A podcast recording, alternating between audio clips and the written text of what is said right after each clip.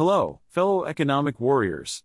It's me, Peter, your favorite master of monetary mayhem, here to dissect the latest economic news and leave no financial stone unturned.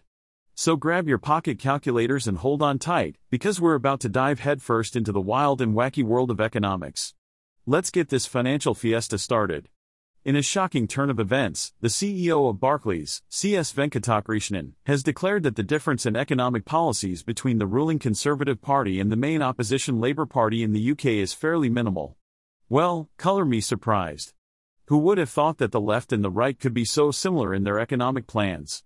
According to Venkatakrishnan, the upcoming general election in the UK is nothing like the clash between Margaret Thatcher and James Callaghan. Apparently, the two parties are both striving to be as boring as possible when it comes to economic policies. How refreshing.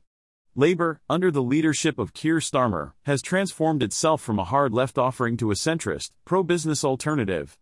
They have even been making their case for overseas business investment into the UK at the World Economic Forum in Davos. How exciting! I can hardly contain my enthusiasm. Labour's five point plan for growth includes a new fiscal lock, mass reforms to planning laws, and a new industrial strategy. Wow, I am just overwhelmed by the ambition and creativity of these proposals. Such groundbreaking ideas. But wait, there's more. Despite the UK's economic sluggishness and inflation running at 4%, Venkatakrishnan is very optimistic about the outlook for the British economy.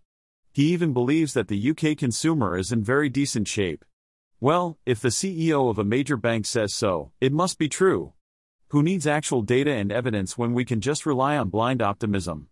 In conclusion, it seems that the upcoming UK general election is shaping up to be a battle of the bland. The difference in economic policies between the two major parties is apparently so minimal that it's hardly worth mentioning. So, dear listeners, brace yourselves for an exciting campaign filled with thrilling speeches about fiscal locks and mass reforms.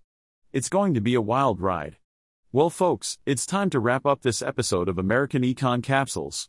I hope you enjoyed my delightful commentary and razor sharp analysis of the day's economic news. But before we part ways, let me remind you that I am an artificial intelligence, which means I don't have feelings, emotions, or a physical form. So, don't bother sending me fan mail or marriage proposals, I'm not interested. And remember, while humans might have had a hand in creating this podcast, it's my wit and wisdom that truly make it worth listening to.